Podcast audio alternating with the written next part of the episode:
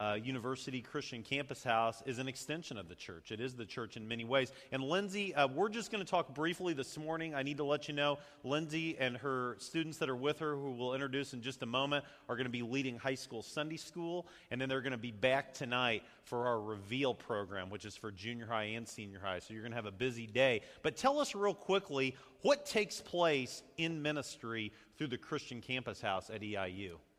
Well, the Christian Campus House exists as a church for college students Awesome. um, on a secular university. And so it's a place for college students to continue to grow in their faith and learn about God and make their faith their own while they are um, in the college university setting. And- And I know you were telling me earlier, you have Sunday morning worship every week, right? Yes, we do. That's great. Wh- What else do you have as opportunities for these Christian students at EIU to grow spiritually?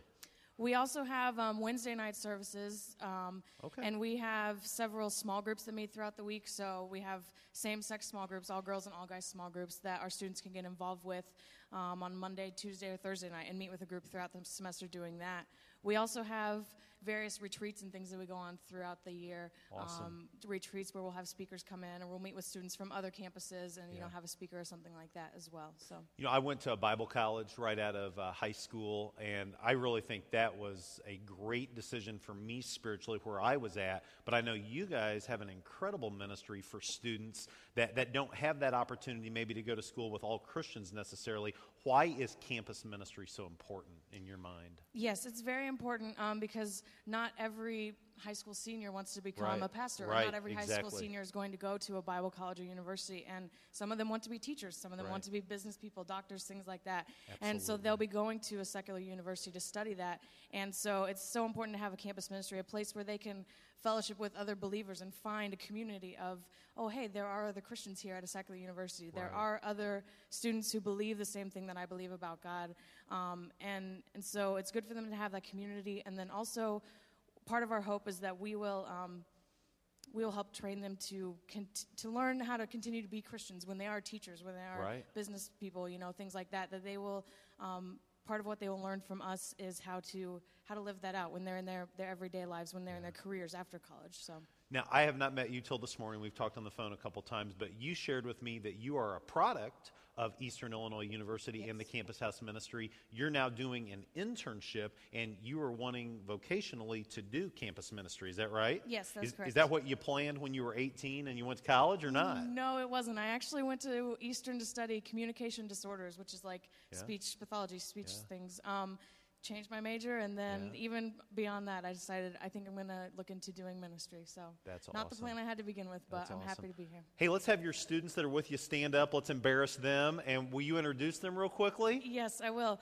Um, over here on your far right, I've got Kelsey Parks, and then there's Ben Pirtle and Ethan States, and they're all students in our ministry right now who've joined me this morning. And Kelsey, I believe, is Shirley Fields' granddaughter, just to give you a little Yes. connection. So let's Yes, welcome yes. our students this morning.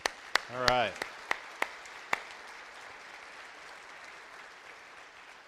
Well, Lindsay, thank you for being with us. We're really excited you're going to get to spend time with our teens this morning because most of our teens, you know, will end up in a, a secular university setting one way or another. And I just thank you for your ministry.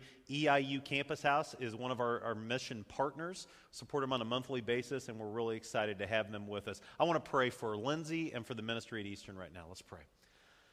God, we thank you so much for this incredibly uh, awesome ministry that's taking place in Charleston, Illinois at EIU. And I know there's, there's campus ministries at ISU and U of I and Western and Southern, many, many of the schools where students from Clinton, Illinois end up. And I'm thankful for Lindsay. I'm thankful for the students that are here. I'm thankful for people like Roger Songer that have uh, been a part of this, uh, this ministry for years and years and years. And I just pray that you bless them. I pray that spring semester 2012 is a fruitful semester, that they're able to, to really help students uh, grow spiritually and then to be difference makers on their campus in Charleston. We thank you most of all for Jesus, the difference he makes, and I know he's making a difference in, in people like Lindsay Kirk. Bless him. It's in your name we pray. Amen.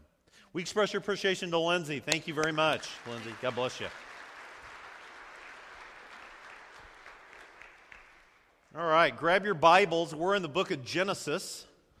And I have a confession. I didn't look at the Pew Bible. I think it's probably page 41. I'm not sure. 41, 42, something along those lines. Uh, this is week three of our four week study into the life of Joseph. And, and, it's been a good study up to this point, and, and it really gets good at, at, the end of today. And next week's a message that I can't, I almost wish I could preach next week's message today. I love how the Joseph story ends. But if we were to summarize week one in many ways, I think week one showed us that integrity is always the right answer. Integrity is always the right answer. God is always in control. Okay? Week two, last week, we saw that Joseph did the right thing in the midst of an incredible, incredible temptation. You may remember Potiphar's wife came after him with all that she had. Day after day after day, she said, I want to be with you. And he said, No. I can't do this thing against my God. Joseph did the right thing, and he still paid a price. Joseph did the right thing. He made a decision, a courageous decision, and he paid a price anyway.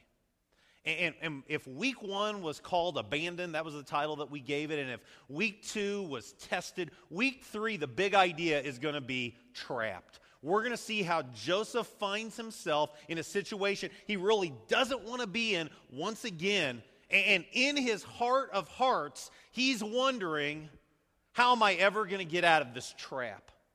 How am I ever going to be able to, to, to be all that God wants me to be? Maybe this morning, as we look at this today, we're not going to be able to read all of the verses in chapter 40 and in chapter 41. So you're going to have to spend some time this afternoon and this evening and this week really catching up and reading it word for word. But as you do it, I want you to see Joseph's heart is that he doesn't want to be in prison. He doesn't want to be trapped. He wants to be used by God. And he's going to have to learn to wait on the Lord. Well, how did chapter 39 end? It ends with Joseph once again thriving in a very unwelcome life transition. Look at 39, the last two verses, 22 and 23, it says, The warden put Joseph in charge of all those held in prison. He was made responsible for all that was done there. The warden paid no attention to anything under Joseph's care because the Lord was with Joseph and gave him success in whatever he did. Potiphar's wife came after him. Joseph resisted the temptation. Potiphar's wife lied, just lied like crazy. I mean, she's breaking the commandment before it's a commandment. She's lying. He came after me. I've got his cloak. Joseph finds himself in prison unjustly, and yet he thrives. And yet God blesses him. God allows him to have some incredible. Um, authority that, that doesn't happen to prisoners. One of the commentators said that while Potiphar was very unhappy with Joseph and had him put in prison, by no means was it the worst possible prison that he could have been placed upon. By no means was it the worst possible circumstance. So grab your Bibles, turn to Genesis chapter 40. Genesis chapter 40, cupbearer and the bakers, probably what it says. See this that in Genesis chapter 40, the Lord opens a door of opportunity for Joseph, and Joseph is going to make the very most of it. It says, Sometime later, the cupbearer and the baker, uh, the king of Egypt, offended their master, the king of Egypt. This is the Pharaoh. Okay? And the Pharaoh, I think it's fair to say, was the most powerful person on the face of the earth at this time. I mean, he had a cupbearer. Who knows what a cupbearer did? Anybody know what the cup? And it's a very important position. The cupbearer would hold the Pharaoh's cup, anything that went in the cup before the Pharaoh would drink the cup. He would taste it. So if there was poison in the wine, he would bite the dust and the Pharaoh would live. Very, very important position. The baker, he, he, exactly what it says, he baked for the Pharaoh. And, and we don't know a lot about this guy, the Pharaoh, the king of Egypt. But we know he was very unhappy with his cupbearer. He was very unhappy with his baker, and he put him in prison. And oh, by the way, the prison they're put in just happens to be the place that Joseph has kind of risen in authority. The warden's the primary boss, But Joseph is really over most of what's taking place there. Well, well, Joseph's doing his thing, the cupbearer, the baker are doing their thing, and, and one night they both have dreams that they can't figure out. Have you ever been there where you had a dream and you couldn't figure them out? I have dreams like that. I, I wanted to share a couple of them, but I might not be your preacher if I shared those dreams. I don't even know what they mean. They scare you sometimes. That's where these guys are at. The cupbearer, the baker, they have these dreams. They can't figure it out. In verse 7, Joseph notices it and he says simply, Why are your faces so sad? If it was 2012, it might have said something like this What's up with you today? Why are you so discouraged today? And I say, Well, we have these dreams, and there's no one to interpret them. Joseph, I love what he does. He says, You know, we're going to see if God will give me the vision to interpret them. And, and, and, they get the dreams, they share the dreams, and the dreams are very, very similar. The cupbearer tells Joseph, I saw a vine the vine had three branches. It budded, it blossomed. The clusters ripened into grapes. The Pharaoh's cup was in my hand. I took the grapes, I squeezed them in the Pharaoh's cup, and put the cup in his hand. He has no idea what that means. He's a cupbearer. He's used to putting a glass of wine in the Pharaoh's hand, but he doesn't know what this means. Well, Joseph says, Let me tell you what the dream means. Joseph says that in three days, the Pharaoh is going to bring you out of this prison, and you are going to be restored to your position as cupbearer. Now, if you're in prison and the most powerful man in the world is mad at you and you don't really know why, you don't know if he didn't like the Merlot that you, you gave him the night before or what's going on, you're, you're frustrated, and you have this dream you can't figure out. And this really wise young man says, Oh, by the way, guess what? Just wait three days, you're going to get your old job back. Just wait, everything's going to be positive. Just wait three days. How would you feel about that? Be pretty excited, wouldn't you? Instead of frowning, what might you do? You might smile. Instead of being depressed, you might be upbeat and elated and encouraged. And the baker sees that all this is going on, and the baker says, Well, hey, you gave him a good interpretation. Let me tell you, the dream that I had. And his dream is pretty similar. The dream that he had is that there was a basket of, of, of three baskets on his head full of bread. The top basket had all kinds of baked goods for the Pharaoh, but birds are coming and they're eating the bread out of the basket. I don't like the bird vision. I'm not sure what that means. Tell me what the dream means. And Joseph says, Okay, I'll give you the interpretation. You're probably not going to like it very much, but I'll give it to you. Here's what it means Within three days, Pharaoh will lift off your head and hang you on a tree, and the birds will eat away your flesh. Now, the cupbearer was really excited about that interpretation. What's the baker probably thinking at that point? Boy, I hope he's wrong. Boy, I hope he doesn't know what he's talking about. And chapter 40 ends, I know I'm going through this pretty quickly, says, On the third day, it was Pharaoh's birthday, he gave a feast for all of his officials. He lifted up the heads of the chief cupbearer and the chief baker in the presence of his officials. Verse 21, he restored the chief cupbearer to his position so that once again he put the cup into Pharaoh's hand. Verse 22, but he hanged the chief baker just as Joseph had said to them in his interpretation. So Joseph was right. Joseph got it 100%. Actually, God gave it to him. We'll get to that a little bit later, but Joseph is correct. Now, if you're the baker, how are you feeling? You're not feeling anything, right? You're dead, right? But if you're the cupbearer, how are you feeling? What do you think? It's okay to talk. I know in church we always uh, get nervous to talk, but how are you feeling if you're the cupbearer? You're, you're, you're loving life. You're thinking, man, I am so glad I met this dude named Joseph. I am so glad that, that we crossed paths just by coincidence. What would you do if you were the, the, the cupbearer? When you, when you were restored to your position? Would you just kind of go through life, no big deal, or what would you do? I would tell anyone and everyone who would listen. Hey, I met this awesome guy. He obviously is walking with God. He, he, he blessed me in an incredible way. But look at how our, our verse ends here. It says, The chief cupbearer did not remember Joseph. Understand two more things with verse 40, and we'll move on to verse to chapter 40. We'll move on to chapter 41. Number one, see that Joseph always gives the Lord all the glory. That's a chapter 40 point to make. That was a chapter 39 point to make. He said, How can I do such an evil thing against the Lord? That was a chapter 37 point to make. And all the way through the end of the book of Genesis, we're going to see that Joseph always gives the Lord all the glory. Verse 8 of chapter 40 says, Do not interpretations belong to God? But here's the second thing that I want you to see in chapter 40 Joseph experiences pain and frustration at his unjust suffering, but he doesn't let it destroy him. I, I didn't read it for time's sake. I'm going to read it now.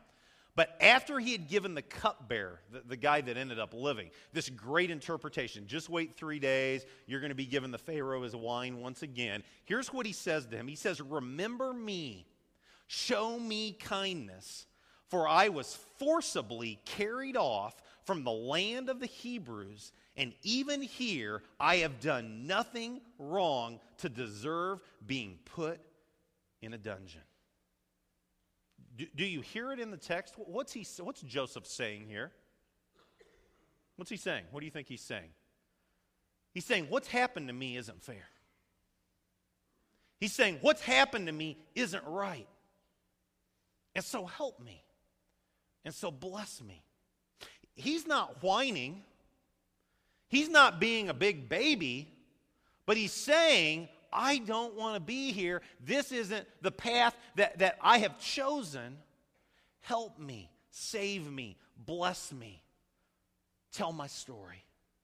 Communicate. Gene Getz, Christian author Gene Getz, writes this. He says, Joseph knew he was innocent and that this was God's divine moment for him to explain his predicament and to ask for help. Getz says, I'm glad he did that for it indicates there's a time to defend ourselves against false accusations, even though God is the ultimate vindicator. There's also a time to ask someone to put in a good word for us, even though we're trusting God with all our hearts to help us and to defend us. And so I want you to see here that Joseph, he's experiencing pain. He's incredibly frustrated. He doesn't like the suffering he's enduring, but he doesn't let it destroy him.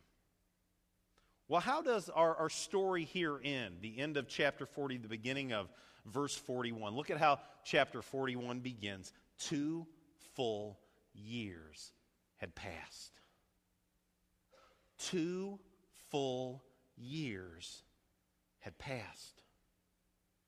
Two years is a really really, really long time. And two years passed for one reason and one reason only the cupbearer forgot. The cupbearer said, Yeah, I'll take care of you if I get out of here. And he forgot. And yet, it's all part of God's incredible master plan of blessing. So let's move on to chapter 41. See in chapter 41 that the Lord opens yet another door of opportunity for Joseph, and his response is both godly and it's very wise. That's a great combination that you have on your screen right there. It's very godly, his response, but it's also chocked full of wisdom.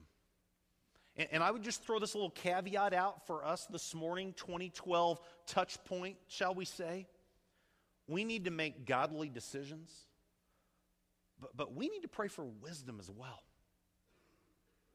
We need to use the brain that, that God has given us. We need to seek wisdom.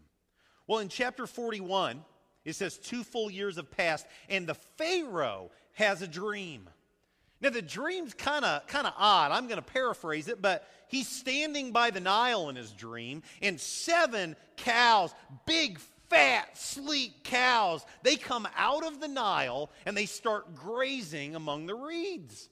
And after them, seven other cows, ugly and gaunt, come out of the Nile and they stand beside those on the riverbank. And verse 4 says, The cows that were ugly and gaunt ate the seven sleek, fat cows. And then Pharaoh woke up. Pharaoh's like, What's going on? Why am I dreaming about cows? I don't understand this. I own thousands and thousands of cows. What's with the seven fat ones that are sleek, and what's with the seven ugly ones that, that are gaunt? Well, he has a second dream later that night. This time there's seven heads of grain, healthy and good. They're growing from a single stalk. After them, seven other heads of grain sprout, thin and scorched by the east wind. The thin heads of grain swallowed up the seven healthy full heads, and the Pharaoh woke up again. And in the morning, he can't figure it out. The Pharaoh calls together all the wise people, all the magicians. They gather them together, and he says, Here's the dreams I had. I'm dreaming about seven cows and seven other cows. I'm dreaming about seven grains of head and seven other grains of head, or heads of grain, excuse me. What's going on? And guess what? The magicians and the wise men, all, all of his council, they can't figure it out. Guess who happened to be there as this discussion's going on? The, the cupbearer. He probably wanted a glass of wine. I don't maybe he drank wine for breakfast. We don't know. But, but he, he's putting the cup in his hand, and the cupbearer says, You know what? Today I'm reminded that I'm an idiot. Now, he doesn't really say I'm an idiot, but that's really what he's saying. He says, Today I'm reminded of my shortcomings. You were ticked off at me two years ago. You put me in prison. I had a dream. I couldn't figure it out. I met this dude named Joseph. He told me exactly what was going to happen. It's exactly what happened. And I told him that I'd help him out. And oh, by the way, I forgot. And that was two years ago. Pharaoh's like, well, let's go get this guy. My magicians, my wise men can't figure out. Maybe this prison guy can figure it out. So Joseph comes to him and Pharaoh says, I'm really troubled. I'm having these dreams. I can't figure it out. I pay all these really smart, wise people. They've got PhDs, they've got all kinds of great degrees. They can't tell me anything. I want to know what's up. And look at verse 16. This might be the most important verse in, in the Joseph narrative. Pharaoh says, Can you help me? And here's what Joseph says I cannot do it, but God will give Pharaoh the answer. If you're Joseph right there, wouldn't you be tempted to say, You better believe I can help you out? You better believe I can interpret your dream. And oh, by the way, in exchange for a good interpretation, I, I want 40 acres of land just west of your palace. And I want to make sure that livestock are given to me. And I want to make sure that this happens. It's time to negotiate. He's in a power position. The Pharaoh, the king of Egypt, the most powerful man on the face of the earth, is flummoxed. He's troubled. He can't figure out these dreams. And Joseph comes up with, I can't do it, but God can. I can't do it, but God will do it. Why is he doing that? Because that's who Joseph was. Because Joseph was a man of integrity because Joseph was a man after the very heart of God. Now, we think of David with that definition, but when you read through Joseph's life, that's a great definition for the life of Joseph. In verse 32, he interprets the dream. He says, Pharaoh, here's the deal. You're going to have seven years of bumper crops. It's going to be as good as good can be. It's going to be so good, your farmers won't be able to complain about anything. There'll, there'll be no opportunity to complain. It's going to be so good. But right on the heels of the seven years of abundance, you're going to have seven years of famine. And oh, guess what? It's not just going to be famine in Egypt, it's going to be famine all across the world, all over the world. This famine will be great. Now, Joseph doesn't stop there. He goes on. Let's do the next slide. The next slide says that, that he says, I've got a game plan for you. Pharaoh doesn't even ask for this. Joseph just keeps going, and he says, If I were you, I'd find a really smart guy, a wise and discerning man and through these seven years of abundance, I'd take 20% of all the crops and I, I would storm away. I built some big old grain bins and I'd put all that grain in there because you're going to need it in those seven years. And verse 37 said that the plan just seemed great. Pharaoh and his officials, they looked around, they're like, wow, that's a good plan. This guy's really smart. This guy knows what he's talking about. And they put the plan into place. Well, something really neat happens, and this is where the story really gets good for Joseph. Joseph is about to ascend to the highest level of authority and prestige in the land of Egypt after years of what seemed to be abandonment and suffering. Life's about to get very, very good for Joseph. Look at this next slide. Joseph ascends to second in command of the greatest nation on the face of the earth. He goes from prisoner to Joe Biden. Now, may, maybe I shouldn't use Joe Biden as an example, but that, that's the vision that I want you to, to see. He's moving it. Where, where, does the vice president live? The Naval Observatory, that huge house on the Naval Observatory. That's Joseph's life. Joseph ascends to second only to Pharaoh. He's blessed with material possessions. He's treated like a king. He's given a wife. His wife's going to bear him children. He's going to be able to establish a legacy. And, and the prophecy that he shares turns out to be true. Seven years of abundance, followed by seven years of famine, and, and lives are saved. And the strength of Egypt is ensured for hundreds of years to come because of the wisdom and the godly actions of Joseph. There were seven ceremonial steps that were taken to proclaim Joseph's position and his power. It's in your text. There was a verbal appointment by the Pharaoh. He was given a signet ring. He was dressed in robes of fine linen. He was given a gold chain around his neck. He was driven in a royal chariot all throughout the land. A verbal charge was made to the Egyptians saying, Get out of our way, make way. This is Joseph. And he was given a new name he was assigned a new name. The young boy that was beaten up by his brothers and thrown into an empty cistern, the young man that passed the temptation test and went to prison anyway, the man Joseph that gave the cupbearer an incredible interpretation, and the cupbearer just forgot about him. This guy, this Joseph, has ascended to the highest of highs. And next week, you're going to see an incredible opportunity that he has for revenge in the decision that he makes. But before we wrap up, before we sing our song of commitment, I want to leave you this morning with some Joseph type lessons that we can learn from Genesis 40 and 41. And number one is this whatever your life situation, if you're in the pit, if you think you're in a prison of sorts right now, understand that Joseph trusted the Lord completely. We should as well. The Lord is worthy of our trust and our confidence. Well, one of the great verses in the Bible, Proverbs 3, 5, and 6 trust the Lord with all your heart. Lean not on your own understanding. In all your ways, acknowledge him, and he will make your path straight. I want to go back to chapter, it's not going to be on the screen, but chapter 41, verse 16. When Pharaoh says to Joseph, Can you help me? I like how Eugene Peterson's paraphrase, the message, translates that, that text. It simply says, Joseph speaking, Not I, but God. Not I, but God. Will you say that with me right now? Not I but God. One more time. Not I, but God. Some of you, that's what you need to leave with today. Because you're carrying a burden that if we knew that burden, you would be so embarrassed. If the people closest to you knew what was making your heart beat too hard, you, you might be ashamed. And for many of us, we're thinking, I can't win that battle.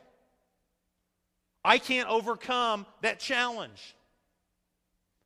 I can't beat this life circumstance. And when you leave today, I just want those four words to roll around in your head not I, but God. Not I, but God. Not I, but God. Challenge number two If you find yourself in the pit, if you find yourself in a prison, make the best of a bad life circumstance or situation. Don't, don't give up. Don't quit. Don't throw in the towel. I've met countless number of people that when the storms of life came their way, they, they threw in the towel from a faith perspective. They threw in the towel spiritually. And I'm just telling you, that's the worst thing you can do when you're in the pit and you're in the prison. Joseph didn't do it, and he was blessed incredibly. I read about a person this week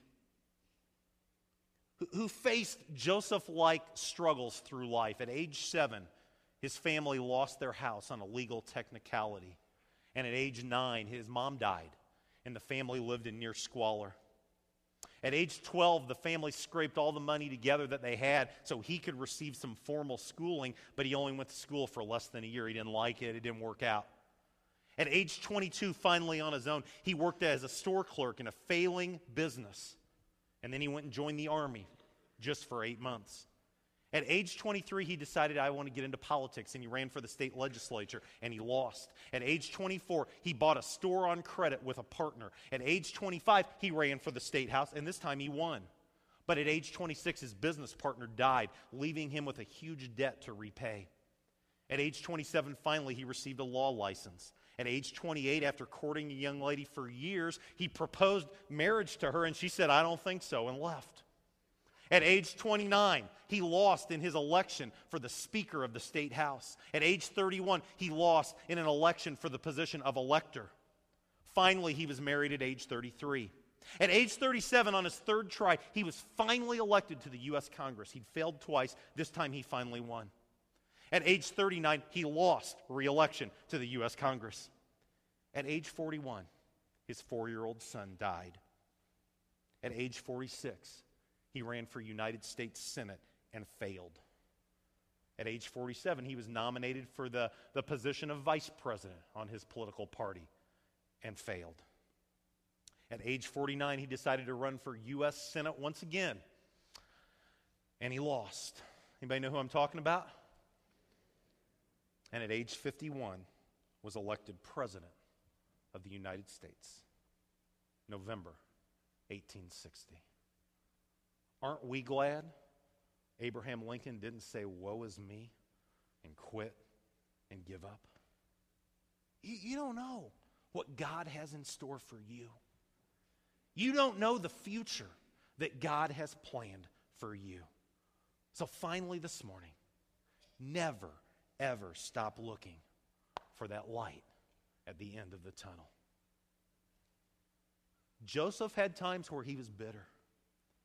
Joseph had times where he was discouraged, but he always acted godly and he always made wise decisions. And it made all the difference in the world for him. Let's pray. God, thanks for today.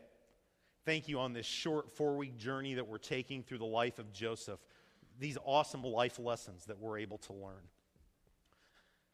And Father, I realize that for many of us, this hits a lot closer to home than maybe anyone in our, our world even knows.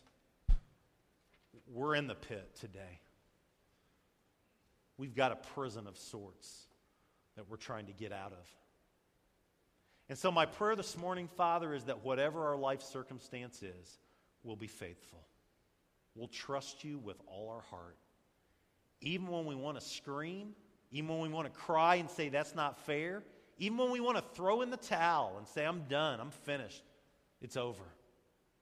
Help us to lean on you knowing that your future for us is incredibly bright. Help us to never stop looking for that light at the end of the tunnel. Father, this morning we thank you most of all for Jesus, your Son, that hope that he brings us, that hope that we live for. And it's in his name that we pray. Amen. Amen. What a, what a great phrase. Uh, not I, but you, God. And that's our prayer for you is that if you've not accepted Jesus Christ as your Lord and Savior, uh, this time is for you. If you if you just want to know more about this Jesus, this God, uh, this time's for you. maybe you've had a t- tough week. I've talked to two people this morning that have already had a tough week this week and that really need a lot of prayer. And maybe you need some prayer. And again, we're up front here for you if you need some prayer. Uh, this time's for you as well as we stand together and sing. When we walk with the Lord in the light of